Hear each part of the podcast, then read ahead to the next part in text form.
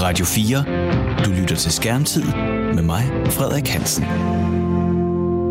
Glædelig fredag og velkommen til programmet, der hver uge undersøger, hvad det er, vores børn laver, når de sidder med en smartphone eller en tablet eller foran en hvilken som helst anden skærm og bevæger sig ind på de digitale verdener. Hvilken indflydelse har det på deres børneliv, på vores familieliv, på vores samfund? Velkommen til. Du lytter til Radio 4. I de sidste 4-5 skærmtidsudsendelser må det være nu, der har jeg talt en masse med voksne om, hvordan det er at lige pludselig skulle være hjemme med sine børn og få arbejde og hjemmeskole til at fungere. Det har været lidt sværere for mig at sætte børneinterviews op, men nu er det rent faktisk lykkes, fordi nu har vi Emilie Lundvig igen på telefonen. Du er 12 år, Emilie. Velkommen til Skærmtid. Tusind tak, fordi jeg måtte være med. Ja, det er, jeg er simpelthen så glad for, at du tager dig tid til at være med her i programmet. Og jeg har jo ringet til dig, fordi at jeg rigtig gerne vil høre lidt om, hvis vi kunne sådan starte med, nu vi har haft den her coronakrise i en måneds tid. Vil du ikke prøve lige at fortælle, hvordan du har oplevet det, og lige pludselig skulle være hjemme hver dag, og skulle undervises igennem en skærm? Hvordan har du oplevet det? Jeg synes, det har været rigtig irriterende, fordi at jeg ikke ligesom får altid lavet mit lektier ordentligt på den måde, at lærerne har ligesom ikke tid til hver enkelt elev. De skal ligesom have tid til alle mulige andre elever også. Ja, selvfølgelig. Jeg har det ikke, eller jeg er ikke så god i skolen, så det er lidt svært for mig, fordi at jeg har ligesom lidt brug for al den undervisning, som jeg normalt fik, men... Nu her, hvor det er der corona, så får jeg ligesom ikke rigtig det undervisning, jeg føler, jeg skal have. Okay. Og det synes jeg, det er vildt irriterende, også fordi jeg ikke kan se mine venner og sådan noget. Klart. Hvis du kigger sådan på dit skærmbrug, altså hvor meget du er på din telefon eller din iPad, er der nogle ting, der har ændret sig den seneste måneds tid, mens der har været corona? Jeg vil sige, det er anderledes, fordi jeg bruger rigtig meget tid på min skærm nu, til at snakke med mine venner og sådan noget over FaceTime. Fordi dem kan jeg jo ikke snakke med i virkeligheden, så derfor bliver jeg nødt til at snakke over FaceTime. Ja. Så jeg vil sige, at jeg bruger min telefon rigtig meget til FaceTime, så sidder jeg også og spiller nogle spil og sådan noget, når jeg keder mig. Klar. Og jeg vil sige, det har ændret sig. Skærmtiden. Det har det. Jeg bruger den måske lidt mere. Ja, du bruger den mere. Okay. Hvordan er det så, altså du nævnte tidligere, at du synes, det var lidt svært, det der med skolen, at for det første, du savner at få undervisning og opmærksomhed fra læreren, altså til dig, fordi du føler, du har behov for det, og du savner at være sammen med vennerne. Hvordan er det så at være sammen med dine venner gennem FaceTime? Kan det ligesom, er det lige så godt? Ja, det er altid bedre at være sammen med sine venner, i virkeligheden. Fordi det er bare noget andet, når det er over en skærm. Altså, fordi det er jo ikke det samme, fordi man kan ikke kramme hinanden, og man kan ikke lige give en high five, og man kan ikke lige tage en hyggelig tur ned i byen og få en slåsejse eller sådan noget, hvad man lige gerne vil. Så det er jo helt anderledes. Ja. Så altså, jeg vil sige, det er noget andet. Er der nogle gode ting ved at være sammen med sine venner over skærmen?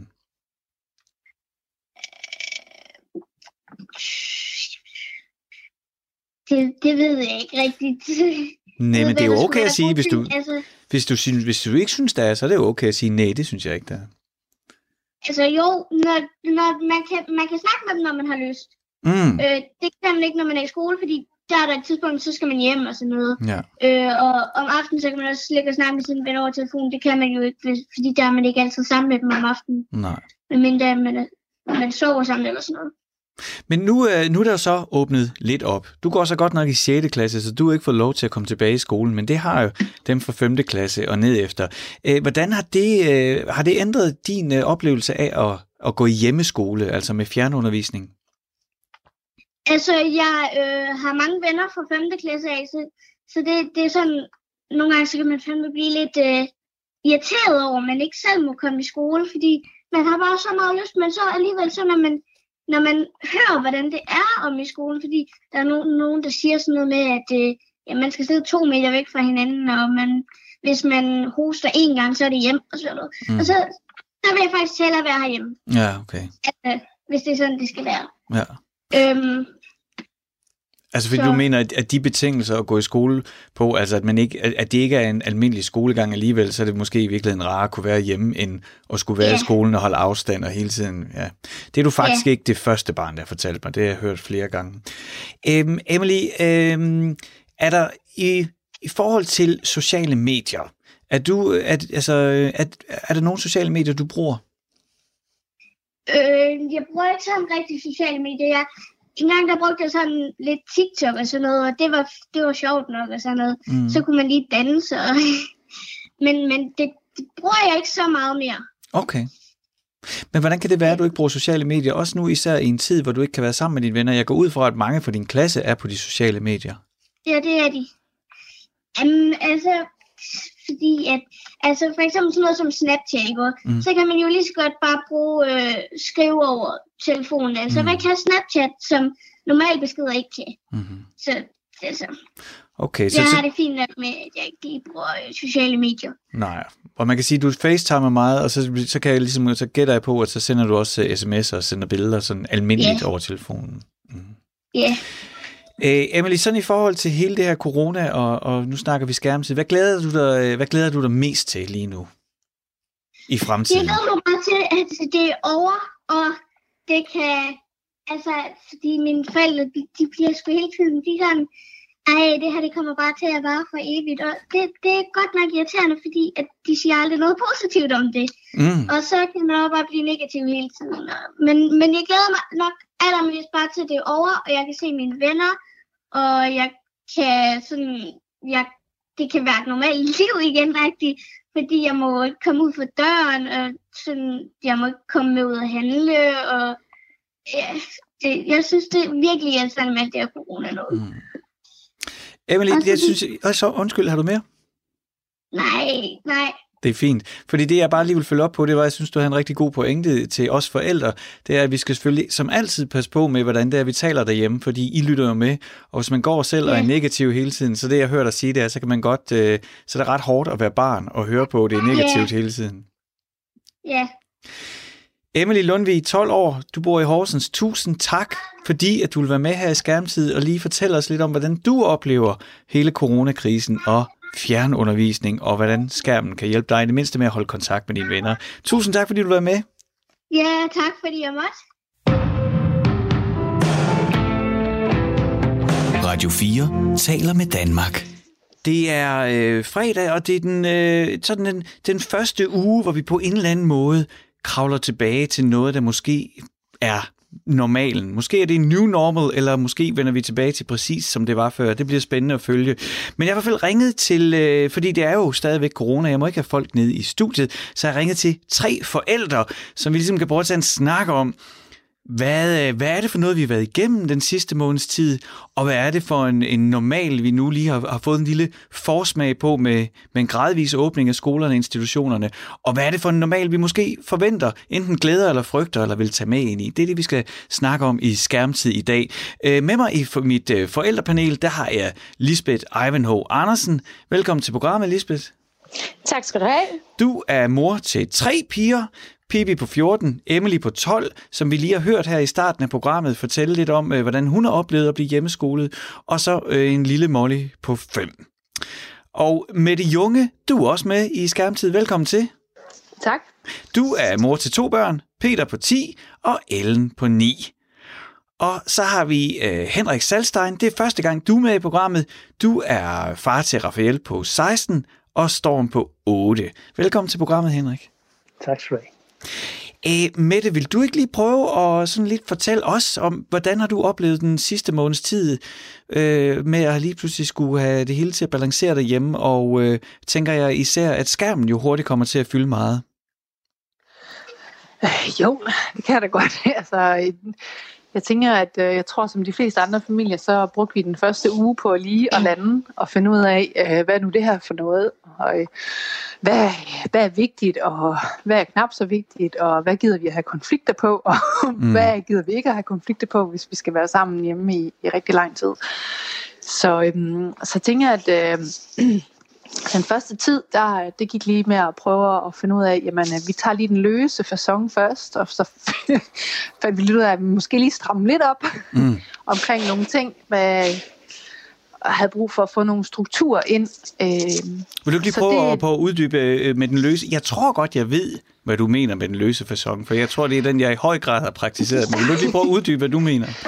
Jo, altså det er jo sådan, at børnenes far arbejdede en del, og så har egentlig været meget væk. Så jeg har været sådan lidt alene med børnene, og har også haft et arbejde, som forventede, at jeg skulle lave nogle ting hjemmefra. Og så var det sådan et, jamen det skal jeg selvfølgelig lige have tid til, og så må børnene sådan lige lidt passe sig selv, men der var også lige noget fra skolen, og det må vi lige få kigget på, og så kom vi måske sådan egentlig første gang. Så endte det jo med, at de lå foran skærmen i deres nattøj. Altså, det blev sådan helt pinligt, ikke? Fordi jamen, det gjorde de jo de første dage, ikke også? Og så bliver klokken jo hurtigt 12 og 1 og 2, ikke? Og så tænker man, shit, men hvad har I lavet i dag, unger? I har bare ligget der og med hver jeres skærm, og nu klokken på den anden side af 12, og frokost, det fik I heller ikke lige, og det hele det lidt skrevet, da I sov til klokken 9, og så på den måde, så er det sådan et hov, at det her, det går egentlig ikke lige. Det kan jeg simpelthen genkende. Min påstand vil være, at alkoholforbruget ved de voksne, det er gået en lille smule op, og skærmforbruget ved børnene er også gået en lille smule op. Ja, fordi når det så bliver aftensmadstid, så føler man virkelig, man fortjener et glas rødvin. Jamen også fordi verden på en eller anden måde sådan i en lille grad er i opløsning, så det er som om, at reglerne bliver lidt slappere. Det følte jeg virkelig også før. Ja. Nå, men Lisbeth, vil du supplere?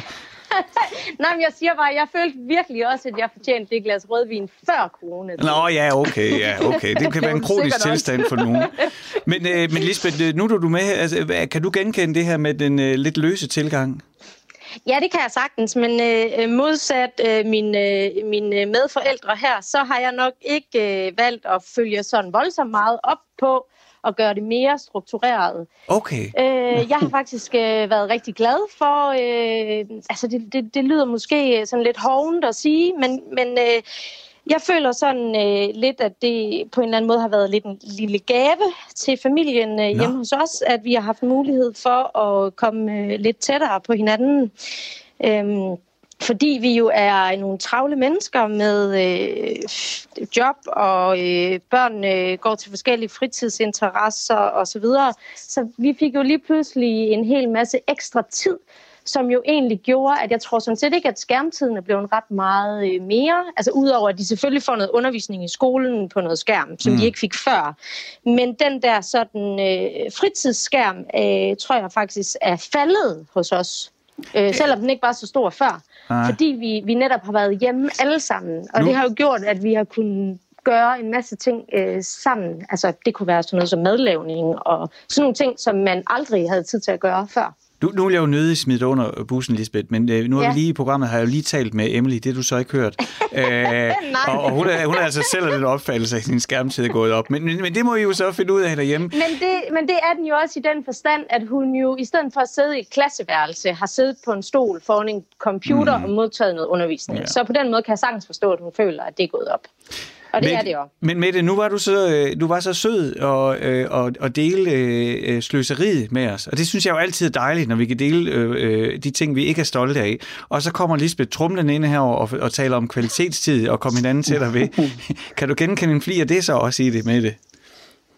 Ja, altså vi er jo, kan man sige, på rigtig mange måder tænker jeg jo, at vi har været enormt heldige i vores familie, i og med, at vi begge to har haft vores lønninger sikret, og vi har ikke haft de store, vi har ikke kendt nogen, der har været syge og har været ramt af det her på den måde, ikke? Og så der er rigtig meget også, så vi kan sige, at der er også kommet lidt noget ud af det i forhold til at være så meget sammen. Så sker der jo også det, at man kommer lidt tættere på sine børn, og man finder ud af at lave nogle andre ting sammen, og der også bliver talt om her, plads til nogle nye aktiviteter og noget, som man også kan gøre. Men der igen, så er det sådan lidt det her med at befinde sig i en situation, som man aldrig har prøvet før. Man skal prøve at finde ud af, jamen, hvordan kan vi som hjemme ved os, hvordan kan det give mening for os at navigere ind i det her, og hvad er ret og rimeligt i forhold til de ting, der ligesom bliver stillet fra skolen af, og hvad, og fra mit arbejde, jamen, hvordan kan jeg gå i seng om aftenen og tænke, at jamen, jeg har også været min løn hver i dag, fordi den tigger jo stadigvæk ind på min lønkonto hver måned, så jeg kan jo heller ikke bare læne mig tilbage og sige, jamen, nu har vi corona-hygge, eller hvad man nu kan kalde det. Altså, det går jo heller ikke, så man skal finde et eller andet balance i det der at sige, jamen, jeg skal være min løn hver, samtidig så kan jeg ikke udføre mit arbejde, jeg er sendt hjem, men der er også nogle krav, og jeg har nogle børn, der også skal passes, og der er også en skole, der stiller nogle krav, og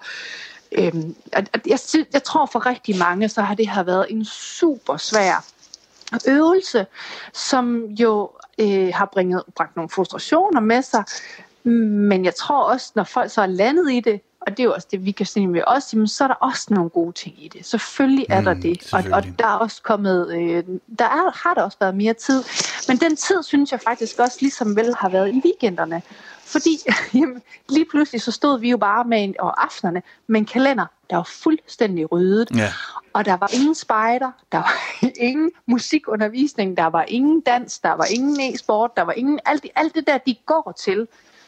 Altså, så man skulle ikke rende. Der var heller ikke legeaftaler. Nej, nemlig. Så lige pludselig, så sad vi jo bare og kunne lave nogle ting sammen. Ja, så kunne I have mulighed for det. Henrik, du sidder på Nørrebro, og hvordan har du oplevet de sidste 4 uger, og lige pludselig skulle være hjemme hele tiden? Har det været helt frygteligt?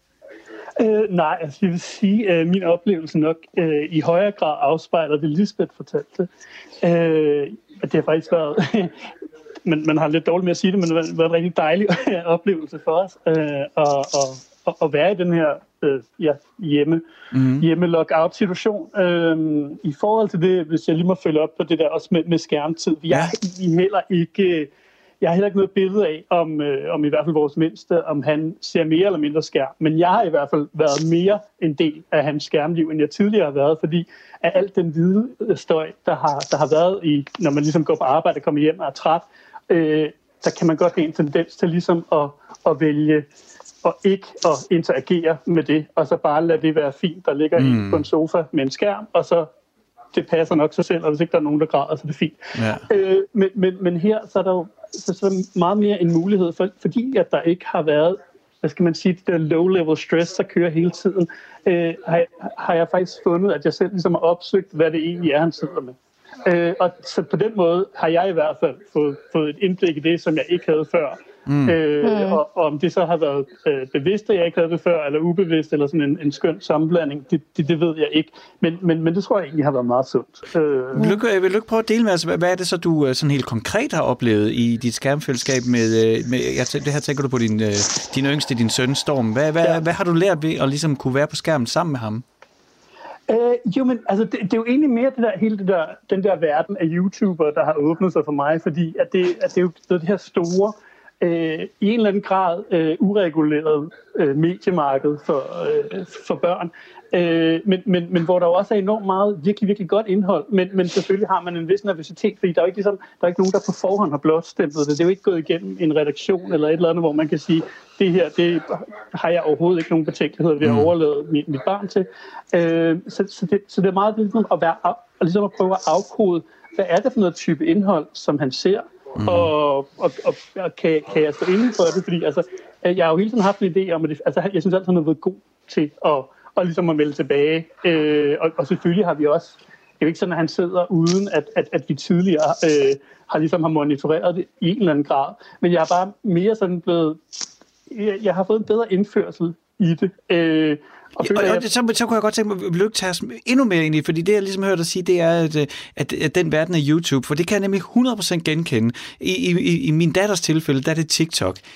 Jeg ved, at hun er på TikTok, og at hun har brugt mange timer på TikTok, og ser mange ting, men jeg har simpelthen ikke kommet tættere ind på, hvad det er, hun synes, det virker, og hvad der er fedt, og hvad der ikke er fedt.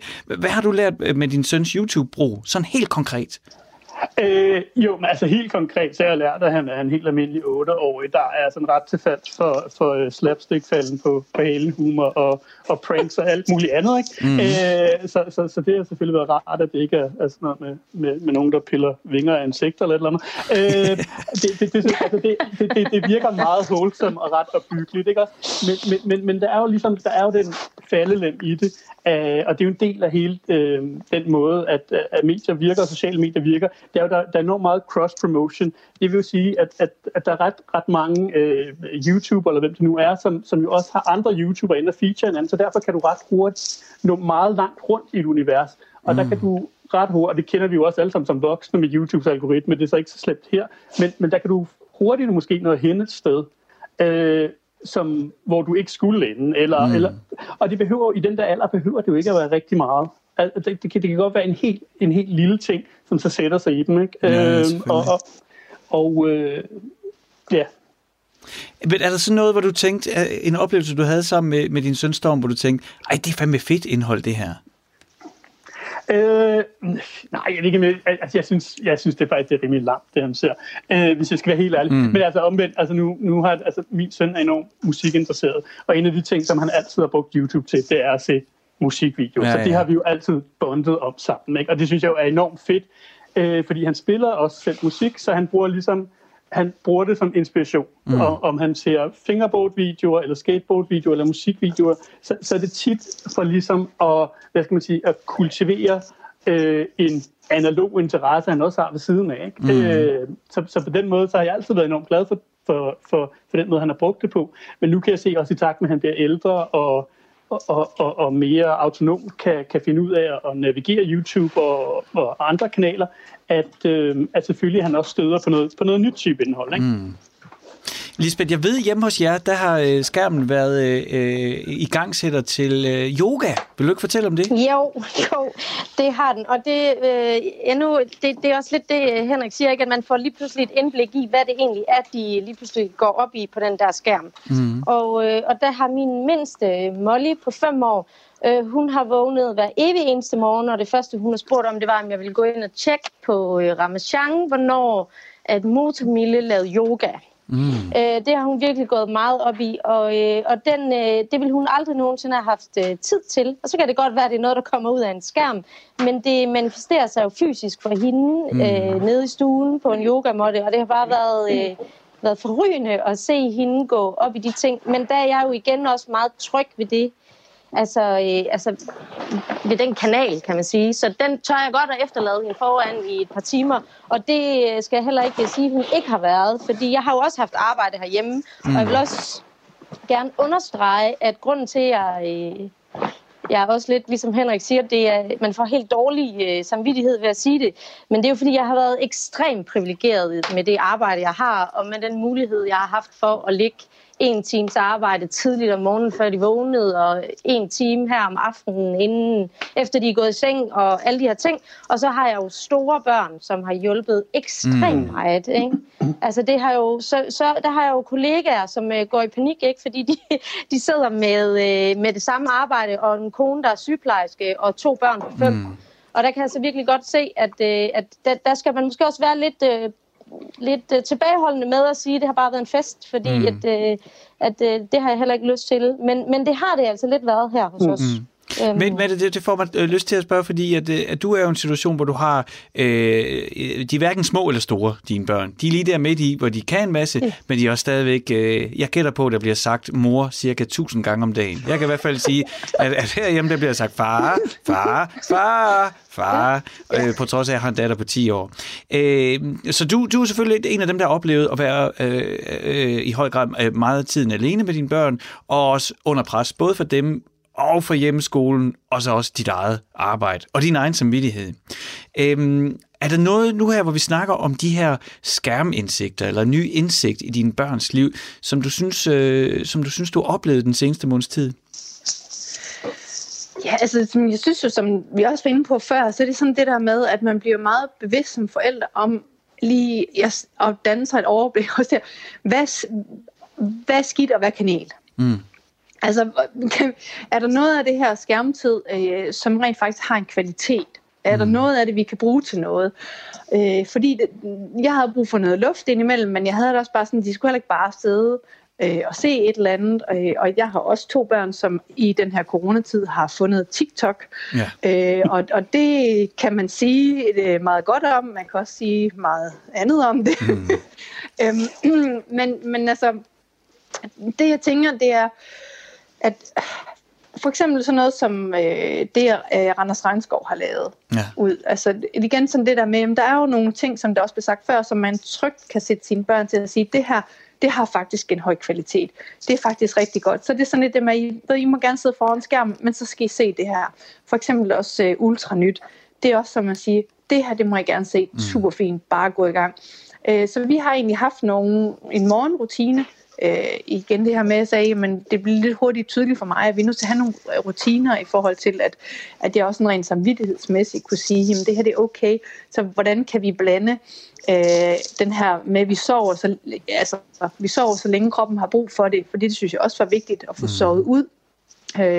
Og i det, der vil jeg jo egentlig sige, jamen min datter, hun har så lige vokset 3 cm for 3 uger. Det, der var sådan et blown away, fordi jeg tænkte, hold da op, det siger også lidt om det her hverdagspres, ikke også? Som de jo også, altså jo ikke siger, at de føler, men deres krop måske alligevel føler. Og når de så lige pludselig kan sove 12 timer, 3 uger i streg, så vokser de, og så udvikler de sig på nogle andre punkter, og så falder der nogle andre ting til ro, så jeg tænker, det er i hvert fald godt. Men i forhold til skærmtid, så havde vi sådan en rutine med, at de stod op om morgenen, og så de en valgfri serie af noget af det, som de godt kan lide at se. Et eller andet engelsk halløj.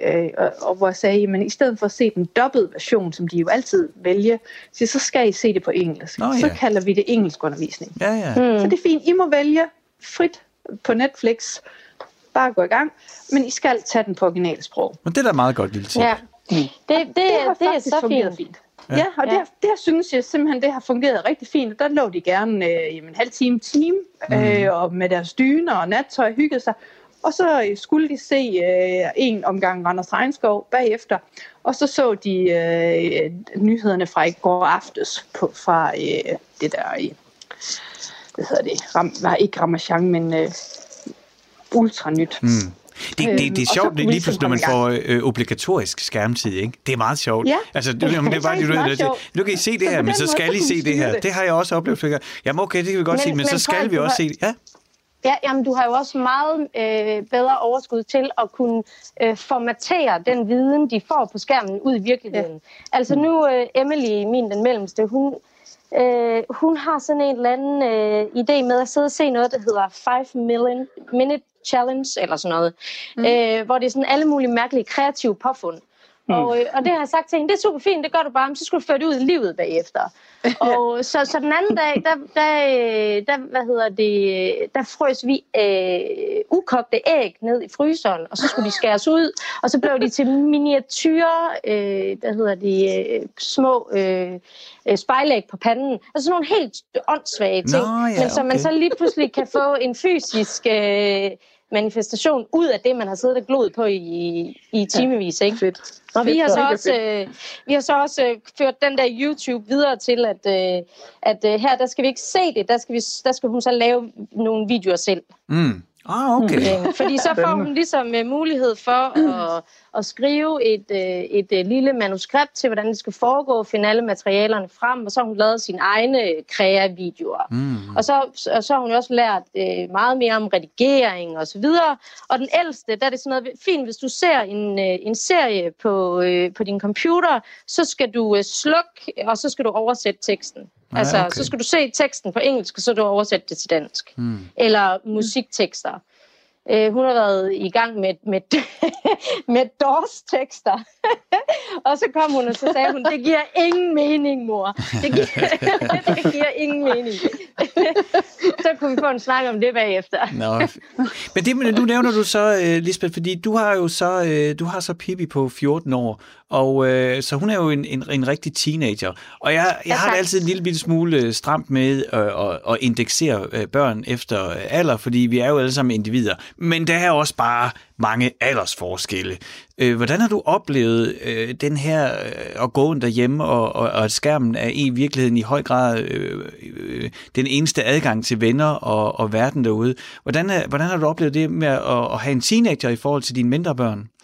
Jamen, altså der vil jeg sige, det er så første gang, jeg kommer til at sige, at vi lider lidt under, at hun ikke har haft et normalt liv på nettet. Og der stopper jeg lige, og til dem, der måske har lyttet til det tidligere program, hvor Lisbeth var med, der har du jo markeret dig selv som en halvskrab mor, som har insisteret på, at dine børn ikke skulle have profiler på sociale medier.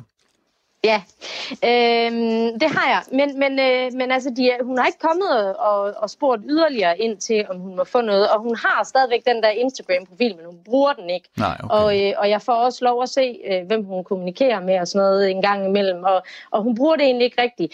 Og det betyder jo så, at fordi hun ikke har haft den der normale kontakt på nettet, så hun måske faktisk, hun vil ikke indrømme det selv, men jeg kunne godt blive lidt bekymret for, om hun går og bliver lidt ensom. Mm. Fordi vi har holdt stramt på, at hun ikke har måttet mødes med nogen. Ja. Og det har hun ikke gjort siden day one. Nej. Og der er der nogle forskellige holdninger, kan man godt se i sådan forældregruppen omkring den klasse, hun går i, hvor der er nogen, der får lov at mødes og tager i sommerhus sammen og sådan noget. Ikke? Så på den måde har hun sådan lidt været isoleret på en eller anden måde, men så har hun jo bare fået noget andet godt. Altså hun har jo spillet det ene musiknummer efter det andet, og hun har fået en rigtig god relation til sin 12-årige søster, som jo ellers...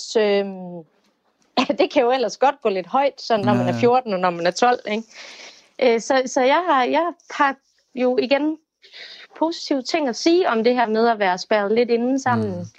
Men du starter samtidig med også... finder man jo ud af, at man har fundet den rigtige mand også samtidig. Det er jo meget rart. Ja, det tror jeg ikke, det er alle, der finder ud af det, men heldigt for dig. Det har jeg heldigvis fundet ud af. Fordi tænk så, hvis man var spærret inde med nogen, man ikke kunne holde ud. Men du starter også lidt med at sige, at du godt kan se, at din ældste datter måske kunne have haft noget ud af at have en stærkere tilstedeværelse på sociale medier. Jamen altså, det kunne hun måske, men nu har hun så fået et stærkere bånd til sin far, og så har hun fået et stærkere bånd til sin mor, og et stærkere bånd til sine søskende. Og altså, jeg deler jo ikke den der pessimisme med, at 2 måneder revet ud af kalenderen, eller livet, eller hvad vi skal sige, at det gør den store forskel. Altså, jeg tror faktisk nærmere, at det er sundt for dem at blive kastet ud i denne her situation, hvor de bliver nødt til at tænke lidt anderledes. Forhold til, hvad de... Og de skal jo blive også nødt til at tage noget ansvar for deres egen hverdag nu. Altså, de kan jo kun kede sig så lang tid, som de nu... Det er klart, og det opstår nogle gode ting af. Henrik, du har jo en datter på 16, som jeg ved har været på efterskole, og det må man sige, det er jo der, hvor forældrene... det er jo ikke, fordi man bliver ligeglad med sine forældre, men der betyder vennerne jo alting. Hvordan har det været lige pludselig, at hun skulle... Og hvordan har det været for hende, tror du, lige pludselig, og så skulle være hjemme og være spadet inde sammen med jer? Altså jeg ved, at nu vil jeg også lige netop lige følge op på det, som Lisbeth sluttede med at sige, fordi at under normale omstændigheder vil jeg også være fuldkommen enig med hende, og jeg er det til en vis grad også. Men der er jo lige det her med de her 30.000 efterskoleelever, eller hvor mange det er, som har fået afbrudt det her ophold, de nu har, og det er det der ene år, og de ved stadigvæk ikke rigtig, hvornår de kommer tilbage. Og det er klart, at det er jo en sorg af en eller anden art, ikke? Ja.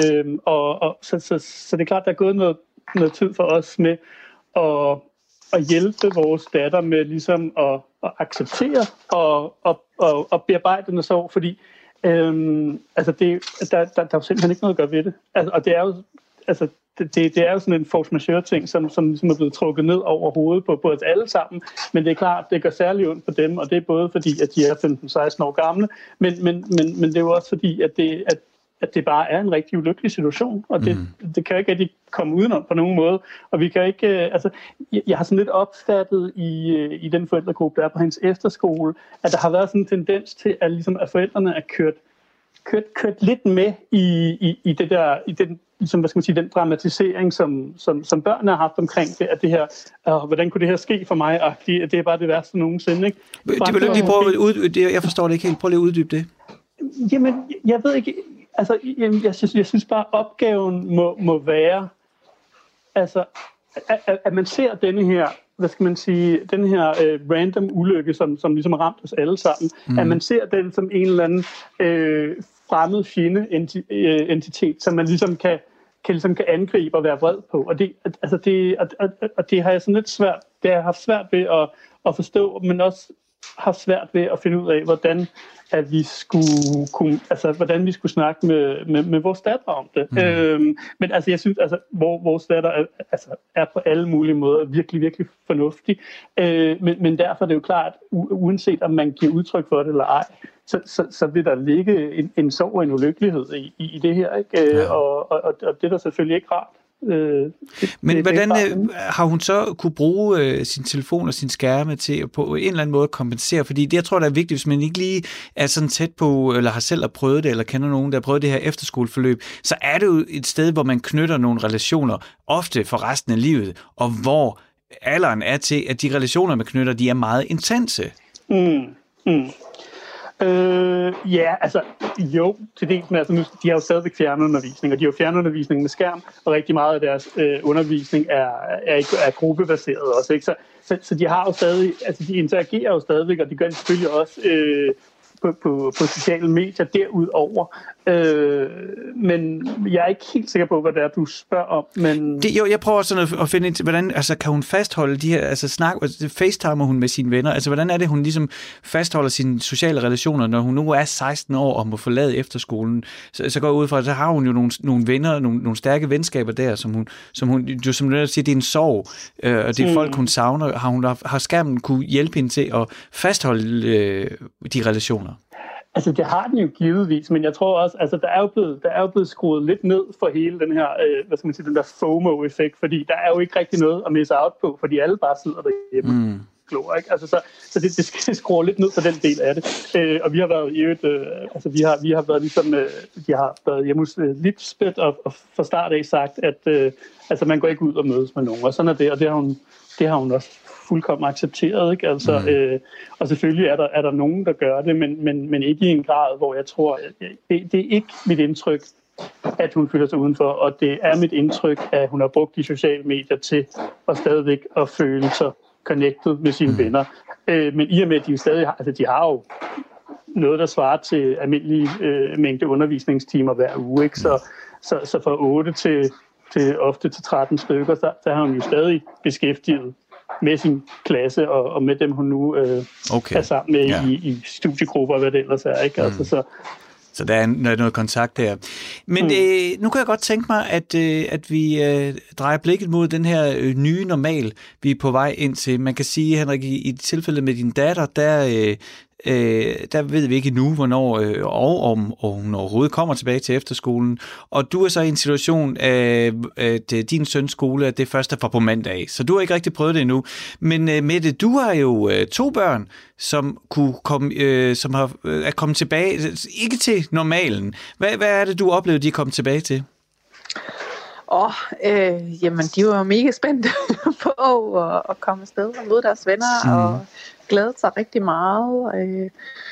Og det, de kommer tilbage til, det er jo også en helt anden verden for dem jo, ikke også? Og jeg snakkede meget om det her med, jamen, lige indtil videre, og måske et godt stykke frem, så skal vi finde en anden måde at være sammen på, og gå i skole på, og tænke omkring forskellige ting på.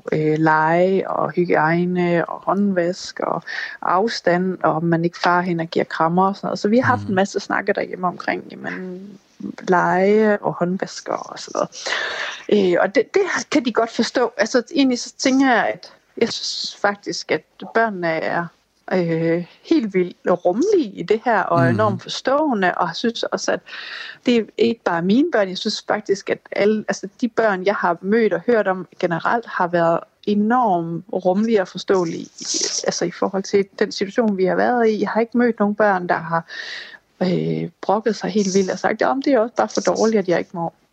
det og det og det. Så der, og det tænker jeg også, at det er også det, de, når nu er de kommet hjem i dag, og vi har hørt om deres dag, og det er også det, de tager med hjem, det er, jamen, alle har egentlig haft det godt, fået det bedste ud af det, og respekterer de regler, og det nye scenarie, der er sat op, og forsøger så at få det bedste ud af det. Mm. Og det er noget med, min piges klasse, der er de valgt at dele drengene og pigerne op. Okay. Så pigerne har, og drengene har. Det synes min datter Ellen er rigtig sjovt at prøve, og bare være pigerne. Og, og så har de så delt yderligere op i legegrupper inde i klassen, og så siger hun så fint selv, jamen de andre piger vil også gerne lege med, men det kan vi jo bare gøre senere. Mm. Og jeg tror egentlig, jeg sidder egentlig sådan og tænker, ej hvor er det fedt, at vores børn, ikke bare mine, men alle, også de andres børn, er så rummelige og ordentlige i det her. Og har den del af det faktisk været meget nemmere, end jeg troede. Så du har altså haft oplevelsen af at have to børn, der glædede sig til at komme tilbage i skole. Yeah. Så kom de så tilbage til den her skole, som jo ikke er helt ligesom den plejer. Men det var de okay med, og var glade nok for at have været afsted? Ja, egentlig. Altså, det var mere den der med at komme op i morges, så det er jo aldrig sjovt at komme op klokken 6. Nej, jeg det kan vi altså også godt undvære. Men udover det, så... Men Lisbeth, hvordan har det været hjemme med dig? Fordi dine to piger, de skal jo ikke tilbage i skolen. Nej, altså jeg har som udgangspunkt sagt til dem, at jeg ikke forventer, at de skal tilbage før og efter sommerferien, og det har jeg sagt længe. Ja. Så hvis de lige pludselig skal tilbage, så bliver det jo bare en positiv ting for dem. Men altså den mindste kunne jo have været begyndt i børnehave i denne her uge. Ja. Og der har været... Der har jeg sgu godt nok været meget i tvivl om, for jeg vil egentlig gerne give rum og mulighed for, at de kommer lidt godt på plads, når nu jeg har muligheden for at have hende hjemme. Samtidig så skal hun begynde i skole 1. maj. Ej. Og så hvad så med det her med at komme ned og få sagt farvel til børnehaven?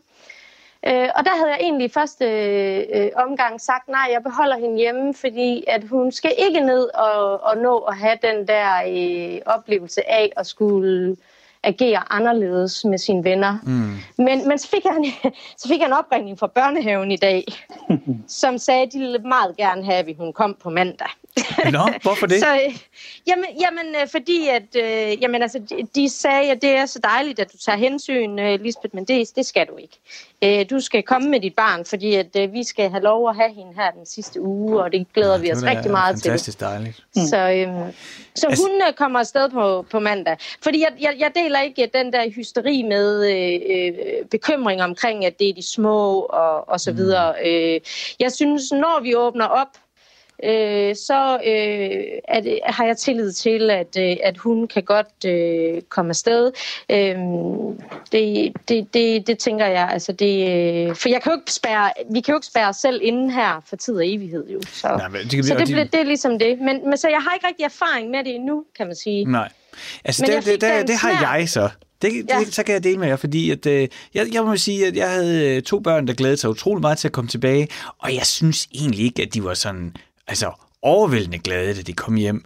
Min datter går i 4. klasse. Hun synes, det var da fint nok, men det var også en lille smule stenet, tror jeg, hun synes. Det var det der med at skulle holde afstand. Det var lidt svært lige at finde ud af, hvordan er det så, vi egentlig lige leger med 2 meters afstand. Og der er jeg jo, ligesom du siger, Mette, jeg er jo enormt imponeret af, at de tager de her retningslinjer og spritter af og gør alle de her ting. Men jeg synes også på en eller anden måde, det hun forklarede, det var en lille smule et fattigt børneliv. Og så er der så min søn, der er 5 år, der går i børnehave, ikke? Og det her, det synes jeg er vildt. Og det her, altså jeg elsker hans børnehave. Det er de bedste voksne. Og, altså, det har kun været optur at gå derhen. Men det er en lille børnehave, der ligger inde midt i Aarhus. Så de har jo nogle kvadratmeter udfordringer. Så han har været i en legegruppe med 3 andre drenge i dag, ikke? Og de har været i piratskibet, og der har de været, i hvert fald ifølge hans, det skal jeg selvfølgelig sige, det er altså så ifølge den 5-åriges eget udsagn, der har de været hele dagen, og de har også spist madpakker der. Det er måske, altså det var da i hvert fald sådan, at jeg lige siger, ja okay, det er selvfølgelig spændende nok de første par dage, men på et eller andet tidspunkt, så må det blive lidt klaustrofobisk i det der piratskib. og kan kigge ud og se de andre legegrupper i deres kvadratmeter. Så på den ene side, så er jeg jo glad for... Ja, på den ene måde, så er jeg jo glad for, at vi kan komme i gang igen, og de kan komme ud med, men jeg har det måske også sådan lidt, at hvis vi åbner, hvorfor måske vi så også bare skulle åbne sådan lidt mere på børnenes præmisser. Nå, til sidst her i snakken, så kunne jeg godt tænke mig at lave den gode gamle leg med at gætte om fremtiden. Egentlig ikke så meget gætte om fremtiden. Jeg kunne godt tænke mig, hvis I sådan lige prøvede at kigge indad og tænke over de sidste 4 uger. Og måske er der nogle ting, I allerede har nævnt, så kan I se det lidt som en opsummering. Hvad er der af gode ting, I har oplevet med lige pludselig at skulle være hjemme, som I kan forestille jer, som er værd at kæmpe for og bære videre, nu når vi er på vej ind i en ny normal. Henrik, hvad tænker du? Jamen, altså jeg synes, at børn generelt, og mine egne børn og andre folks børn, jeg synes, de tilbringer for meget tid i skole og for meget tid i institutioner. Og jeg synes, det er dejligt, at der har været 4 uger, hvor de overhovedet ikke har været i nærheden af det. Jeg synes især, når man har små børn, det vigtigste er, at de er sammen med deres familie. Det er ikke særlig vigtigt, at de er sammen med legekammerater, har legeaftaler og alt muligt andet. Det er et vigtigt add-on, helt sikkert, men det centrale er, at de er sammen med deres familie. Så jeg er virkelig splittet omkring det her, fordi og jeg ved godt, at der har været snak om alt muligt, både 4 dages arbejdsuge og alt muligt andet. Men jeg synes virkelig, jeg sidder med sådan en fornemmelse, at jeg har set lyset, eller mærket et eller andet, eller sådan en hulelignelseagtig. Og jeg har det faktisk virkelig dårligt med, hvis det hele bare skal gå tilbage på den der, til det var. Men jeg synes ikke, det er optimalt. Jeg synes ikke, det er en optimal måde at vokse op på. Nej, okay. Mette, du sagde noget, som jeg rigtig godt kunne lide. Det var, at der lige pludselig var weekenden, og lige pludselig så var der jo ikke spejder og musik og legeaftaler. Der var bare familien. Det flugter jo meget godt med det, Henrik han siger. Ja, absolut. Altså, jeg synes, det er jo sjovt, fordi vi er en familie med 4 meget udadvendte, meget sociale mennesker, og vi elsker vores store familie, og vi elsker vores venner, alle sammen på hver vores plan, og vi kan rigtig godt lide at have gæster, og vi kan rigtig godt lide at komme ud og lave alt muligt. Og der kom det her jo til at stå i meget stående kontrast til det liv, vi faktisk har. Og derfor så synes jeg også, at det er interessant at se, at det bragte nogle andre ting med sig, som har også en virkelig været godt for os alle 4. At være mere tid sammen. Hvad tænker du vil gøre konkret anderledes fremover, som er inspireret af de sidste 4 uger? Jamen, noget mere... sådan hellig familietid, altså noget mere tid, hvor vi ligesom ser hinanden i øjnene og siger, vi er nok meget sådan, så planlægger vi løst, så skal vi hygge os på fredag og se et eller andet, så er der nogen, der siger, jeg vil gerne have en soveaftale på fredag med en eller anden, og så siger vi, nå ja, det må du da også godt. Og der tror jeg måske mere, jeg vil sige nu, nej, det skal vi faktisk ikke. Nu har vi aftalt, at vi skal være sammen, os familie her, og så er det vi skal. Så på den måde, der tror jeg faktisk, at vi vil blive mere nej-siger i forhold til at skulle så planlægge ind i den tid, vi har sat af til familien. At det bliver mere heldigt. Nej, siger, det synes jeg er den perfekte overgang til at tale med dig, Lisbeth. Fordi du har været med i programmet et par gange, og noget, du altid har markeret dig med, det er, at du er ikke bange for at sige, at du siger nej til dine børn, og der er ting, du ikke vil have. Er jeg helt galt på den? Nej, det er fuldstændig korrekt. Jeg kan love dig for, at der bliver ikke sagt mere nej til mine børn, end der er blevet indtil nu. Ja. Men der bliver sagt rigtig mange gange nej til mor fremadrettet, tror jeg. Det skulle du lige forklare. Ja, det kan jeg godt forklare, fordi at jeg er netop også, ligesom Mette forklarer, sådan et socialt menneske, som gerne vil alt muligt. Og jeg planlægger, og der sker ting både spontant og planlagt langt ud i tid, og det hele det stresser op. Og jeg siger altid, jeg elsker stress, det er fantastisk, det er så fedt at have alt muligt at lave. Og altså, nu har jeg også involveret i, jeg ved ikke hvor mange kulturforeninger, der laver alt muligt for alle mulige andre. Og der må jeg sige, der har jeg opdaget under den her tid, at jeg er ved at være klar til at give slip på og skabe en hel masse, som alle mulige andre skal deltage i, og som min familie egentlig ikke er en del af. Mm. Og jeg har altid bildt mig selv ind, at det var skide godt, at jeg viste mine børn, at man skulle arbejde hårdt, og at man skulle jagte de sjove og finurlige ting, som man synes kunne være fedt at gøre, og at man kan gøre ting, hvis man bare beslutter sig for det. Mm. Men der kan jeg mærke, at især nu her, hvor jeg har været hjemme, har jeg opdaget, at min ældste datter er jo for fanden ved at være stor. Mm. Og jeg skal lige nå at gribe hende, inden hun, ligesom Henriks datter, skal på efterskole til det næste, ikke nu her, men næste år igen. Så jeg skal sige nej til mig selv fremadrettet. Mm. Og så skal jeg sige helt vildt ja til børnene noget mere, men ikke til skærmtid. No. Men ja til... Men hvorfor skal du ikke sige ja til skærmtid? Fordi det, jeg vil slutte af med at vende med jer, det er skærmens rolle, hvad I synes, I har oplevet de sidste 4 uger, og hvordan I kan tage det med ind i fremtiden. Lisbeth, hvorfor ikke mere ja til skærm? Du er jo i forvejen har været repræsentant i det her program som en smule anti-skærm, kan man godt sige. Ja, det kan man godt sige. Og det vil jeg fortsat blive ved med at være. Mm. Jeg vil dog sige, at hvor har det da været skønt at holde fredagsbar med mine kollegaer, og det er en mulighed, at jeg har kunnet gøre det på min computer, og fastholde nogle relationer, hvor det faktisk er ekstremt vigtigt, at man ser hinanden også. Ikke? Ligesom nu snakker vi sammen, vi ser ikke hinanden, så jeg kan ikke afkode dit ansigtsudtryk osv. Og det er sgu da fedt, at man kan erstatte det, og få det ført ind i nogle nye formater. Mm. Men vi må ikke lade det blive noget, der er vigtigere end det fysiske, og det der med at mødes, og det med at kramme, og alle de der ting. Mm. Jeg synes, det er rigtig, rigtig dejligt, at vi har de her redskaber. Jeg synes, det er fedt, at vi har nogle digitale værktøjer, som ligesom kan komme ind som sådan et sikkerhedsnet, når sådan noget her sker. Mm.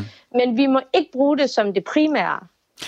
Men Lisbeth, jeg får lyst til at sige, når du selv kan genkende følelsen af, at det er dejligt at have en fredagsbar over videochatten med dine kollegaer, altså hvorfor tænker du så ikke også, at din datter Pippi på 14, altså der snakkede vi jo lidt om tidligere, det der med, at hun ikke er til stede på sociale medier, at hun ikke har den mulighed?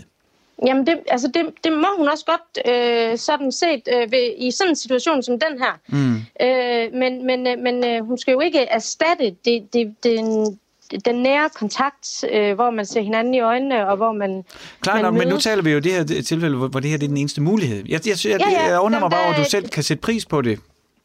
Jamen, det kan jeg da i mangel af bedre. Mm. Men så vil det vel også være en god erstatning for dine børn? Ja, det vil det da. Mm. Helt sikkert. Altså, hvis de ikke har andre muligheder, så vil jeg ikke fratage dem muligheden for at have relationer. Men jeg vil dog alligevel sige fuldstændig ligesom Henrik, at det er da så meget vigtigere at være sammen med sin familie. Mm. Henrik, det er noget af det, som du nævnte tidligere, du har lært i forhold til din søns skærmtid, det er, at du har fået mere kvalificeret indblik i, hvad det er, han beskæftiger sig med på YouTube. Er der noget i jeres families skærmbrug, som har ændret sig under den her krise, eller som du vil ændre på, eller som du vil tage med i fremtiden? Altså en af de første ting, vi faktisk gjorde, og jeg ved ikke helt, hvordan det skete, det var sådan en sjov, som spontan ting, der skete, det var, at... Næsten fra dag 1, når vi havde spist, så tog vi en madras ind til sofaen, sådan, så det ligesom var sådan en stor flydeområde, og så begyndte vi, og først så vi Night on Earth, og så vi Our Planet, og så tog vi sådan et helt til et halvt afsnit hver aften.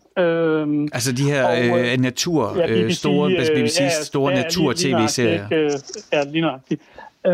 Og jeg ved godt, man siger ikke nogen skærm før seng og alt muligt andet, men det her, synes jeg virkelig var sådan et eksempel på, hvor at vi alle sammen lå sammen, og det var bare en ret fed måde at være sammen på. Mm. Egentlig sådan en helt god gammeldags tv-oplevelse. Ja. Det var det. Altså, vi havde spist først, så vi sad ikke ligesom og du kan have roligt have god samvittighed her. Vi nærmer os slutningen af programmet. Vi har et minut tilbage, men Mette, jeg vil gerne høre fra dig også, hvad du synes, ligesom du har lært, det har vi snakket lidt om, hvad du kommer tættere på dine børns skærmbrug, og også de ting, som vi ved, hvad man nogle gange sætter dem på pause med. Men hvad kunne du godt tænke dig at bære med ind i jeres fremtidige familieliv i forhold til skærmen? Jamen igen også det der med, at hvad er det, vi bruger tid på foran skærmen. Altså den her bevidstløse skærmtid, hvor de måske sætter sig til at se et eller andet, bare tilfældigt tidsfordriv eller noget. Altså dem må prøve at finde en mening med det, fordi der er enormt meget kvalitetsfjernsyn. Ja. Altså Motor Mille med yoga er der et glimrende eksempel på noget, som har en høj kvalitet, eller BBC naturprogrammer, eller Randers Regnskov, Sjælland. Jeg synes, at der findes så mange fede programmer derude, som vi kan være fælles om, eller som vi kan sætte vores børn til at se med god samvittighed. Og det tænker jeg, det er helt klart noget, der fylder mere af min bevidsthed, at skærm er ikke noget ondt overhovedet. Det kan være noget rigtig godt. Og så er det som med alting her i livet, alt med måde, ikke? Og det gælder jo både alenetid og social tid og alt muligt andet. Altså, ting foregår jo bedst i balance. Og så tror jeg, at balance, det bliver det sidste ord i debatten her i Skærmtid i dag. Skærmtid er tilbage igen på fredag 5 minutter over 11. Programmet er produceret af Frederik Hansen for Radio 4